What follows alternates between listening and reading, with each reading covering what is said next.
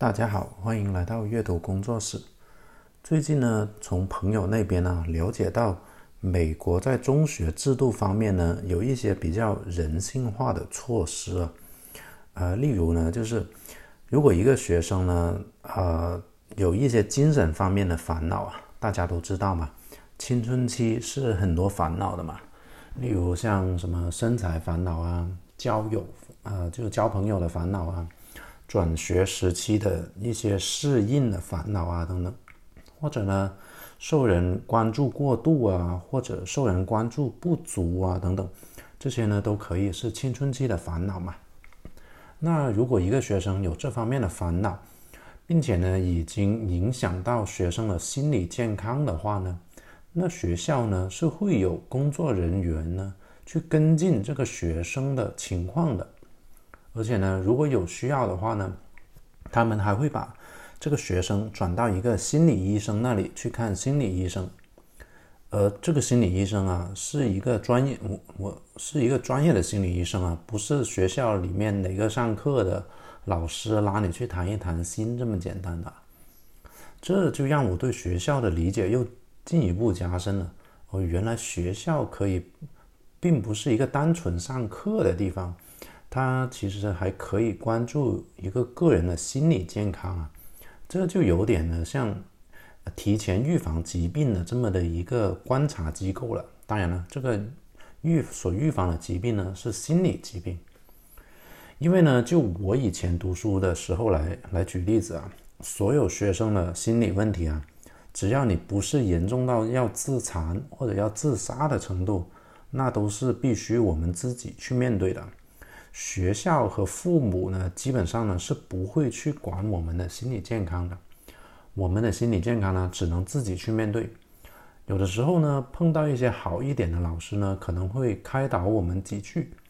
但是呢，他们毕竟不是专业的心理咨询师嘛，所以呢，他们也有力所不能及的事。我也是最近才知道啊，原来由于身材焦虑引起的进食紊乱症呢，是一种。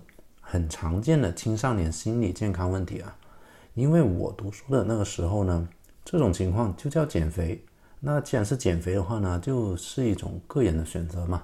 那既然是个人选择呢，那就不是病了。不是病了的话呢，就没有必要要去看医生啊，或者看心理医生啊，或者寻求帮助了。而美国的中学呢，还有其他的人性化措施啊，例如啊，学校的工作人员如果发生，如果发现。啊，导致这个学生的心理问题有可能是家庭原因造成的话呢，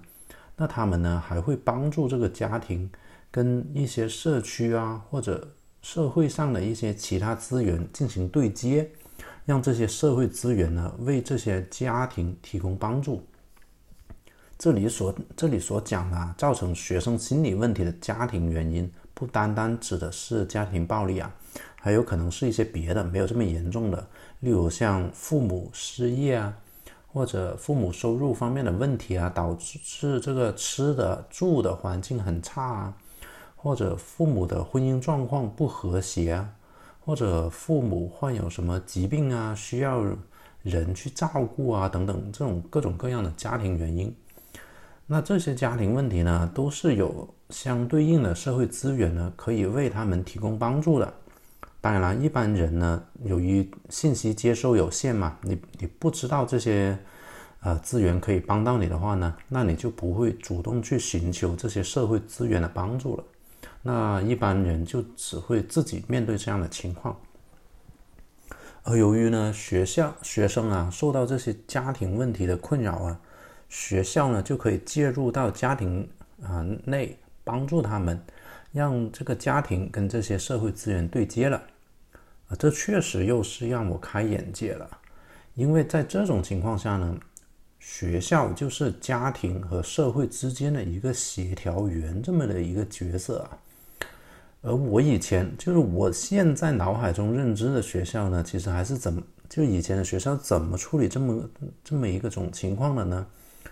以前的学校呢，就是就我我读的学校呢，就是学生呢在学校表现的不像个正常学生的话呢。那就把家长叫过来，要把问题丢给家长去解决，说你这个学生最近怎么怎么怎么样，然后你就回家呃好好的管教一下什么的，那就理由就这样嘛。但是呢，如果这个青少年的这个问题啊是由家庭原因引起的话呢，那家长呢又怎么可以自己解决得了这个问题呢？是吧？而在这一次疫情之前呢，美国呢还有一些学校啊，他们开始了一些呃实验项目。这些实验项目呢，就是他们为青少年制定了一个非传统式的升班教学。呃，传统式的升班教学呢，就是一年往上跳一级，对吧？你就读完了这一年，然后读下一年，四年级到五年级到六年级，这么一一年一一级的这么往上跳嘛。但其实呢，绝大多数的情况下呢，学生和学生之间他的学习能力和学习进度呢，其实它是有差别的。呃，有一些学生呢，例如他可能理科好一点，但是文科又差一些；而另外一些学生呢，就呃相反，可能文科好一点，但是理科差一些。所以呢，美国的一些学校他就提出来说，不如我们不赶这学校。呃，我们不如我们不赶着这个学生一年这么升一级，而是给他们时间呢，去补一些没有跟上的课程。当他们跟上了进度了，然后再接受下一级的教育，这不更好吗？啊，可能有点抽象啊。就举个例子啊，就一个学生，呃，如果他的五年级的语文已经全部掌握了，那他就可以开始六年级的语文学习了嘛。但是呢，他五年级的数学还有一些没没搞懂、没跟上啊，那就再补一下五年级的数学。也就是说呢，这个学生呢可以同时在读六年级的语文和五年级的数学。这种呢就是一种很灵活的教育方式了。听起来呢其实是有点像大学这个学分制的教学的，你就你就修，你把这个学分修满了，你就可以毕业，像有点类似，但不完全一样。这种灵活的教育方式呢，可能在疫情之后啊，在疫情之后的欧美啊，会大有用处也说不定啊。毕竟呢，疫情期间呢，大家都是在家里上网课的嘛，学生呢，对于网课的信息接收能力呢，肯定是有是不一样的。有的学生上网课呢，那就是完全走神了，但是有的呢，一一听就懂，所以呢，大家的进度呢，它就有差异了。像这种。灵活的教育方式呢，就能弥补一下这一方面的大家的不同。所以你看嘛，关注学生的心理健康，关注学生的家庭状况，然后让学学生呢根据自己的进度进行学科学习等等，这些呢就是让学生呢可以专注于提升自我的教育措施了嘛，教学措施了嘛。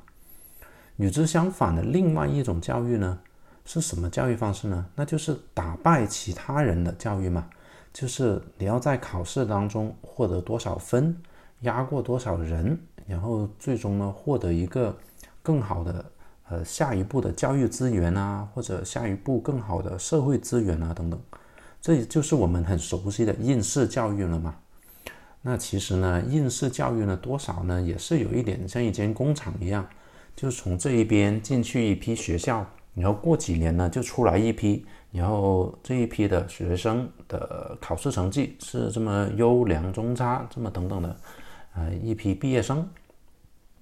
呃，这就是应试教育嘛，呃，就是要打败对手的教育，而专注于提升自我的教育呢，那就比较像一种像因材施教的教育了。当然，我知道华人的父母呢，那是注重。啊，海内外的华人父母都是这样啊。那他们呢，都是注重考试考试成绩啊，或者注重名校这一些东西的。讲什么因材施教呢？这些太虚、太虚无缥缈的东西了。华人父母呢，那是不感兴趣的。重要的是呢，到底呢，自己的孩子能不能考到好成绩，将来能不能进名校，或者能不能找到一份高收入的工作，这些才是华人父母感兴趣的。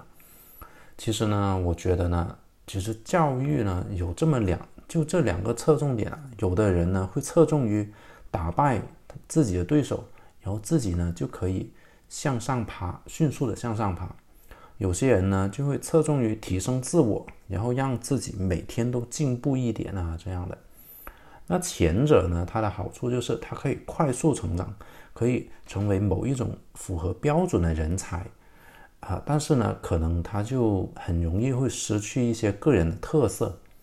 因为你的侧重点就是打败你的对手嘛。然后后者呢，就更多的是关注于这个自我的成长啊，就获得一可他可能呢很很有可能呢就会获得一些差异化的竞争优势，但这个。这种关注自我成长的缺点呢，就是可能成长的速度呢会比较慢。两种的两种这种侧重点呢，其实是没有对错的，只是各有优劣啊。这两者之间怎么平衡呢？我觉得呢是这是为人父母和教育工作者需要考虑的问题了。好了，以上就是这期节目的所有内容，感谢大家的收听，我们下期再见吧。